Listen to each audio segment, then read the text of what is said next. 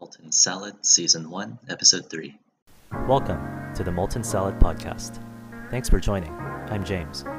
We're ordinary Americans, living the right way, doing the right thing, but 2020 has turned our world upside down. Toxic dualism is filling the air, and we're caught right in the middle, but there's gotta be a way out somehow. I'm a lawyer, so people see me as an intellectual handyman. What can I do to help? Join me as I talk to my friends and learn from them as I explore a third way out. If I have to lose my pride or be open minded when I wasn't before, then so be it. This is our society and this is our time to do something positive. We hope to start small and end big. This is the Molten Salad Podcast. We continue our conversation with John Lee. We discuss how the COVID crisis could lead to permanent fixtures in our society. Will the mask become a permanent fixture? But that's not all. Is it time for universal single payer healthcare to become a permanent fixture in America? This is a challenging talk, and I hope you enjoy it.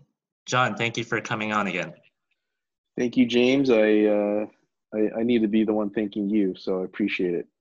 John, there's a lot of talk on recently about uh, basically the mask being the new seatbelt. Is the mask the new seatbelt? Is this is the mask a going to be a permanent fixture in our society to ensure the safety of people? And, and let me give you some context. You know, it, it was only a few decades ago where mandatory seatbelt laws were considered too extreme in which the and the wearing of seatbelts, you know, seatbelts were considered too uncomfortable to wear. Why need them? You know, it's not going to happen to me. Also, if you think about uh, 9/11 and how it has created permanent fixtures in our society, such as the Patriot Act, uh, increased TSA screenings at airports, those were met with heavy opposition when they were first launched, but now we accept them as fixtures in our society to keep air travel safe. And they've done a very good job so far. John, do you see the mask as the new seatbelt, something permanent, a permanent part of a culture uh, to keep us safer? That's a good question, James. I, it brings to mind what Benjamin Franklin said, which was anybody that is willing to give up their rights for national security don't deserve either. But I, I would, I think that was a time, Benjamin Franklin's time, that made a lot of sense because of the protesting against a colonizer, which was Britain, and wanting to create the Bill of Rights to ensure that we have our freedom However, th- this disease is an existential threat to society. It has the ability to kill every single person on this planet, not just the old, not just the young, not just the sick. You could be a perfectly healthy 18 year old, contract the disease, and die. So when there, it is not merely a threat of one group versus other, but it's a threat of the entire existence of mankind I think things need to be reevaluated. Now, so, some people would say that that you're exaggerating the threat. That the death rate among healthy 18 year olds, for example, who don't have underlying diseases, is very, very low. And in that case, they people would say that no, it's not the virus that's the threat. It's the the today's government that is in effect the colonizer. Um, what do you what do you have to say about that? Some people will always, to win an argument, they will always change who the true bad guy is. So instead of blaming the virus, they're going to say, oh, it's the people that are trying to control this virus, which is the government. But people are making statements without any fact supporting it. For example, there's, yes, you're right, younger, healthier people have the ability to survive uh, a higher, uh, a much higher percentage of survival. But there's two things that we haven't seen. The first thing is there are people that are young that are dying from this, and they're asking why. Well, it's because this disease affects people differently. And the second thing is we have a disease that doesn't discriminate. It can affect anybody at any time, and we don't know what the long term effects are yet. So right, and we don't know who it's going to affect. In a way, it is much like car accidents. Car accidents affect the young and the old and the sick, men and women. Um, they affect different people in different ways. Some are some came out, some come out unscathed, some come out seriously injured, and some lose their lives. And uh, we don't know who the next car accident is going to affect. and that's why the law on seatbelts is universal. Uh, yes, yes. So when it comes to the mask, yes, at first there's going to be discomfort and there's going to be uh, frustration to use it.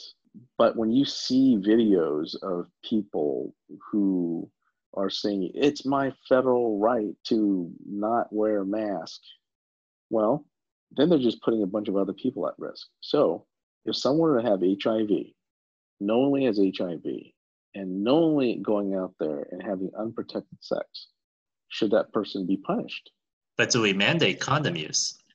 Or do, uh, for someone with a disease? And the laws of every single state of the United States agrees that it is a crime. Well, I mean, John, we're uh, I think we're getting uh, pretty graphic and uh, pretty funny because now we're uh, equating the mask to the condom. But uh, last time I checked, there were no uh, laws mandating condom use, and you know, there there too with uh, sexually transmitted diseases, you know, we can say that they affect everyone. We don't know who they're going to affect. We don't know who they're going to affect next. So maybe the use of protection there should be universal. Is is there an analogy there? Well, yeah, not when it comes to sex is not a direct analogy because when it comes to sex, you have a another choice, which is abstaining. Mm-hmm. So in in this disease, you don't have that uh, you don't have that ability. You can't just hold your breath, right? So this mask, it is a proper uh, tool to decrease the likelihood of spreading this disease. Now, I understand that the virus is smaller than the holes in these masks, which allows us to breathe. And a lot of these masks, uh, especially the surgical masks, are used merely to stop blood from uh, uh, entering your mouth, like as in during surgery. That's why they're called surgical masks. And right. they weren't designed for viruses to, to go through. However, someone wearing a mask versus someone not wearing a mask, there needs to be a study done of like how if how much does a coronavirus really get spread whether or not you use a mask or not. Now, if they find out that well, it's exactly the same, then there's really no point in us using a mask. And maybe we should look into therapeutic ways. Maybe we need to all take colloidal silver with vitamin uh, D and B and, and right, a healthy right. bunch of vitamin C. I, I, I don't know. Right. But until right. this no- this whole thing needs to be this whole thing needs to be data driven, and as we learn more, we need we definitely need to adjust the policy because yes, if if it's proven that masks you know don't make that much of a difference after all, um, I know I know currently most people are insisting that they do, but eventually if it becomes proven that they don't make much of a difference, then yes, we're being foolish to continue requiring masks and and then and at that point it just becomes you know tyranny. Yeah have we have to base our decisions on on a set of facts we can't just sit there and conjure up stories and and keep on repeating until everyone believes it right we we have which is what seems to be being done uh, when it comes to what businesses to open and close that that too needs to be data driven also uh, I absolutely agree with that. Or even for the search of a vaccine. Right. We're we're making decisions such as buying uh, a bunch of Apiject, which is like a, a an injection with an RFID chip on it, and we're planning to fill it with a vaccine. So we already bought the, the injection items, but we didn't even create a vaccine yet. Mm-hmm. I, I, I have no idea who's making these decisions and and why is that even considered intelligible right but for now for, for now it seems like the data supports wearing masks and uh, like we said earlier you know with the the need to sacrifice some of our rights for the greater good so that society is not hurt as much in the long run i think uh, everything is leaning toward you know the masks being a fixture in our society for now I I I, I agree, uh, uh, James. There there are a lot of if we want a population that has feels that there's a future, uh, feels that there's still hope and no despair or less despair, people that want to survive. It's going to really start with strong leadership made based on decisions that are logical and scientific versus saying that we have a bunch of civil rights and liberties that we need to uphold. Meanwhile, everyone's dying, and then there's no there's no reason if you're if there's no people on this earth, I guess there's really no reason to have civil liberties anymore, is there? Right, and it's it's not enough to just you know hold that as a mantra uh, without any wisdom behind it, much less uh, a lack of um, data behind that. Like, like I have a question. Like, who, who's the one setting the priorities here? Who, who who's the ones that who are the people here that are making these these decisions, and based on what matrix are they making this decision? I I would like to know that answer because then I would know the person that I can go talk to about these issues. Right. Are you saying that uh, there are protected people? You know, are we are we are we that are fueling these decisions? Um, you know, are we uh, fueling uh, conspiracy theories about a shadow government here? Well, uh, not necessarily, but it gives a cause for it. So, so for example, if we can't figure out why the government is making certain decisions, the first thing we're going to assume is, well, the government's not stupid, so that means they must be doing things on purpose. And if they're doing things on purpose that are illogical, it must be because there's a, another reason that is hidden or an ulterior motive behind what's really going on. And then that right, just leads, it feels more and more conspiracies, but in actuality, it was just a stupid person making a decision, mm-hmm. which is pretty sad to say. Yeah. Well, going back to um, the Patriot Act, another early crisis was the Great Depression.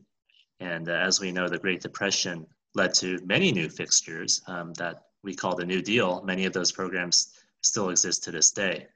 And also with the Patriot Act, uh, which is also a permanent fixture. Um, but even with permanent fixtures, they do get adjusted, don't they? You know, as as we as the severity of the crisis, you know, goes down, as our needs change, as new data about our economy and society and our health uh, gets discovered, these programs get adjusted, don't they? I mean, with with for example, yeah, we had increased screenings at airports, but now we also have the the uh, expedited check-in uh, that you can apply for it uh, with the TSA as long as you're willing to give some of your information. Uh, yeah. So yeah, so I, I think uh, it's fair to say that this mask policy will get uh, adjusted in the future. what do you think? Well, the the mask policy is is probably the least of our worries. I, I think the worry here is if we find out, I, I think what has been truly exposed is the weakness of the American healthcare system. And I think that's continually going to be exposed if these people that have gotten the COVID virus, they do not end up dying, but they survive, but they survive in a disabled state. Mm-hmm. I think that's going to increase the cost of healthcare drastically. And people are not going to have a solution. So, again, it's going to go to the rich people having resources being able to cure or live with disease and being quite normal uh, living. But all the poor people who can't afford this and the government is unwilling to pay for it then you're going to have a bunch of people that are sick and filling the hospitals and needing prescription medicines and not even a per, to to pay for it this is going to lead to a lot of social unrest. It's going to lead to a lot of a lot more protest.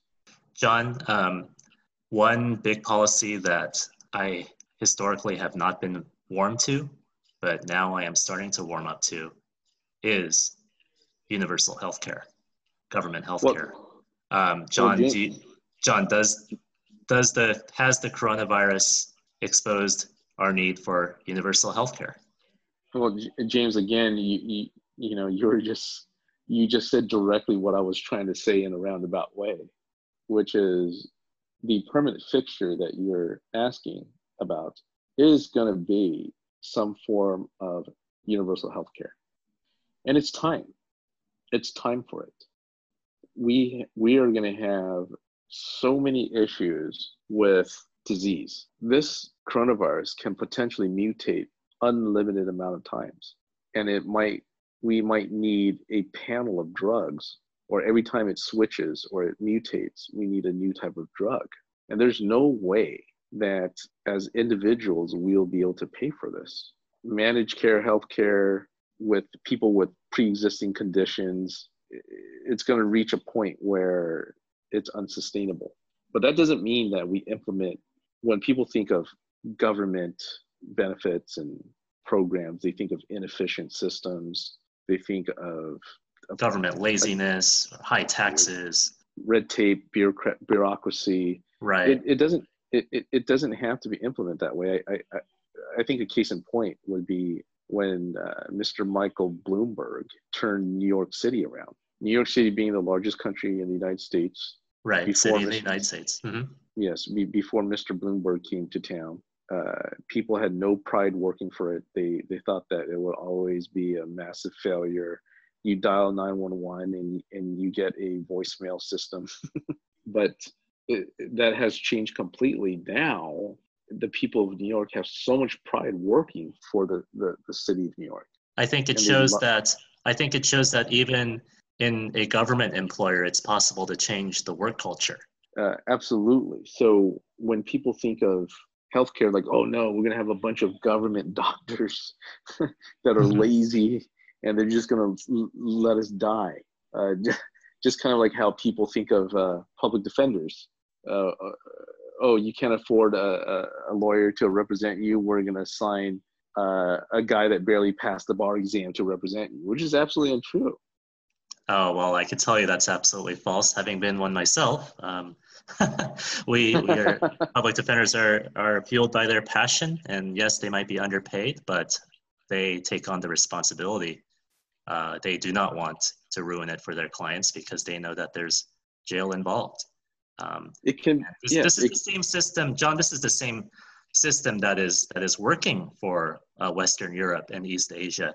You know, uh, the doctors there are being you know funded by government but it doesn't stop their their passion from wanting to do the right thing for the for the best of their patients. I i, I think that doctors should not be incentivized uh, as they are in america to practice medicine. I don't feel that it is right that you can have doctors making millions and millions of dollars based on how good they are at billing insurance. Mm-hmm. I, I think there's a conflict of interest there yeah. And I think when you have a government system that standardizes pay across all sectors, then you're going to attract the people that really just want to do it for the passion, just like the public defenders. Mm-hmm. And these people are the ones that are going to be the best people to manage people's healthcare versus a doctor who hires 20 people to focus on billing. I've seen public defenders win murder cases, get acquittals for their clients. I believe it was either uh, the book Outliers or Freakonomics that showed that public defenders pretty much get the same outcomes for their clients as privately paid defense attorneys. Um, I don't see why there would be a disparity uh, between government doctors and uh, private sector doctors if we focus on this problem. John, I'm starting to firmly believe that this this is one of the major lessons that we need to learn from this pandemic healthcare costs are a major cause of poverty. They are a major reason why people can't afford rent and get evicted, uh, contributing to the homeless problem in America. Something needs to be done about it. Otherwise, we're going to continue to have these um, these these racial and economic unrests uh, that we're seeing today uh, in the wake of George Floyd. The poor of society, which is most of the population of the United States, or the most of any country really, are the ones that are bearing the brunt of any type of economic pressure. They're the first ones. So in the pandemic, the ones that work at restaurants survive on minimum wage and tips. They're the ones that are going to get affected the most. Work in manufacturing, meat packing, agriculture. Right. These people are going to be the ones that are affected uh, uh, the most. And these people are the ones that are being asked to put their livelihood aside. Mm-hmm. And yet there's no recourse for them. So you're going to give them unemployment, but that doesn't last forever. But yet they still have to pay these bills, these insurance bills. And what you're going to have eventually is a bunch of really frustrated poor people, and a lot of them. And they're not going to have a choice but to go out and protest another French Revolution, let's say, but in the United States and to overthrow the establishment and to try to implement self-governing, which is what we saw in in Washington, in Seattle, with in Chaz. Chaz, right? Well, I don't And, know. and you know, how- Chaz Chaz didn't end up well. Yes, it was ironic that Chaz also needed a wall and weapons uh, to defend itself.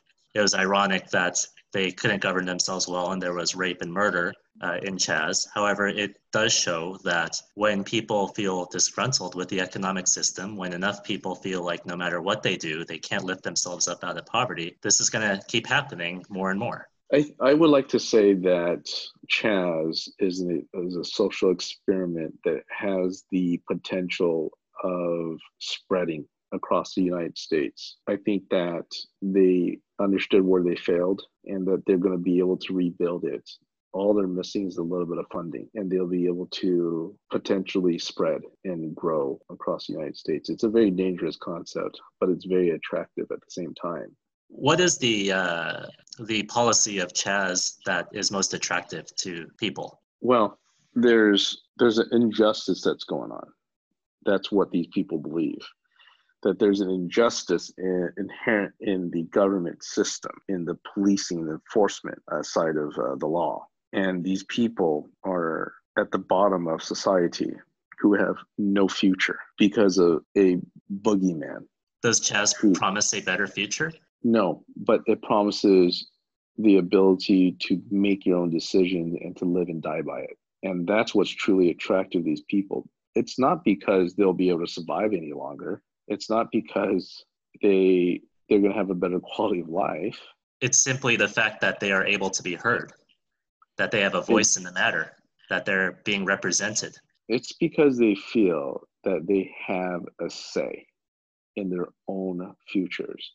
And that that future may be yes, death, but at least I chose to die. Mhm. instead of someone else doing it for me, especially someone who doesn't care or doesn't know I exist, uh, someone that is worried about something else that has nothing to do with me. John, uh, going back to the universal healthcare issue, we're getting a lot of uh, pushback from religious groups um, because of their concerns that universal healthcare would cover abortions. For the Catholic Church, for example, um, you can't underestimate how egregious abortion is to them. They correctly say that abortion is the number one killer in the US, far more than anything else, far more than any type of accident or disease. About 65 million babies, if I remember correctly, have been killed uh, since Roe versus Wade. Uh, so they would say, well, that's not really healthcare if uh, universal healthcare covers abortions. John, is it time to compromise on this issue?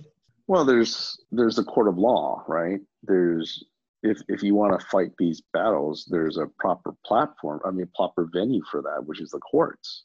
Yeah, but are we really going to be able to reverse Roe versus Wade, which the Catholics are hoping to do? But realistically, um, I don't think uh, you or I, as lawyers, uh, believe that's in the horizon. Well, we have uh, five conservatives on the on the Supreme Court right now, but yet they're not upholding their conservative side, which is uh, promises which are to repeal these laws. Correct. Yeah, with, with Chief Justice John Roberts, he's become the new swing vote, the new Kennedy, the new O'Connor. and therefore it's it's it's not likely. So but if if abortion is the issue i i, I don't see why that would stop a a single payer healthcare system being implemented. I i don't see the the connect here unless people are saying that because religious people are saying because there's abortion i'm not going to partake of it. And uh, if that's true well i mean you made your decision. And no one says that you have to live in america. Yeah, I guess we're we're kind of at a roadblock uh, with with the abortion issue. I think uh, with the abortion issue, it might be time for activists to go back to the grassroots and and be much more participatory, uh, like with the approach to COVID. Grassroots solutions that provide resources to uh, women that are in need and uh, fearful of their pregnancy, uh, rather than, like you said last time, a top-down approach that bans it all today perhaps a more grassroots participatory approach is is uh, it's time for that instead. Yes, I mean the, the- the federal government can put out guidelines for every state to follow, every local government to follow after that, and you could have people voting or putting people into power that keeps them honest about implementing this program, whether it's abortion or any other issue, stem cells, what, what whatever the controversial issue is at the time. But what we can't have, and I what I believe we can't have is we can't have a system that doesn't care for its citizens. And the pandemic has really exposed that to uh, has brought that to the forefront. And I think we're going to see impacts, direct impacts from this disease over many, many years. We, we have no idea what the next flu season is going to look like with this pandemic, with coronavirus in the background, plus another strong influenza on top of that. We don't know what the impact is. Are, are the people that are asymptomatic, asymptomatic carriers? Are they when the next flu hits? Is it are there are their lungs going to be hit harder than people that are not carriers of the disease? I don't know, uh, I can't imagine your body being the same with the disease as before having not having the disease. I just can't imagine seeing that. So I see an overwhelming of the hospitals. I see a lot of people taking more time off of work. There's a lot of the the, the potential impact across the board in our society would be when you actually calculate it is is so great that uh, push is going to have to come to shove is what you're saying exactly and then we're going to have to prioritize things so do we create a healthcare system just like you said do we have do we implement a patriot act which at the beginning of the implementation was quite annoying and frustrating but now people are used to it and it adjusts or do we just ignore the problem and throw it on the rug and pretend it doesn't exist? And if we pretend it doesn't exist, I'm afraid the problem will keep reappearing. It's going to snowball. It's going to reappear, and and uh, I think people are not thinking right now because they're in such a state of fear and despair that the government, even people in government, feel this way. So it's more of like a wait and see approach to things versus saying, hey, this is the new reality that we have, and this is how we're going to face it. We even hear there's reports for President Trump saying that COVID 19 would suddenly just disappear. I find that foolish. Well, I don't think viruses uh, flat out disappear. That's not supported by science either. HIV is still around. Right. So, cold, flu, you name you name the virus, it's still around. Right. The difference with SARS, the first time, the reason why that disappeared is because people just die. But this disease is far different. Uh, you could carry the disease for 10 days and not even know it and be spreading it the whole time. Well, COVID is SARS too. It has SARS in the name. Right. Uh, SARS 1 was you get it, you die. Or you get it, you get so sick that you have to go to the hospital. So you're basically quarantined. But in, in this case, it has to be self quarantined because you don't get sick enough for you to want to go to the doctors until it's probably almost too late. Yeah.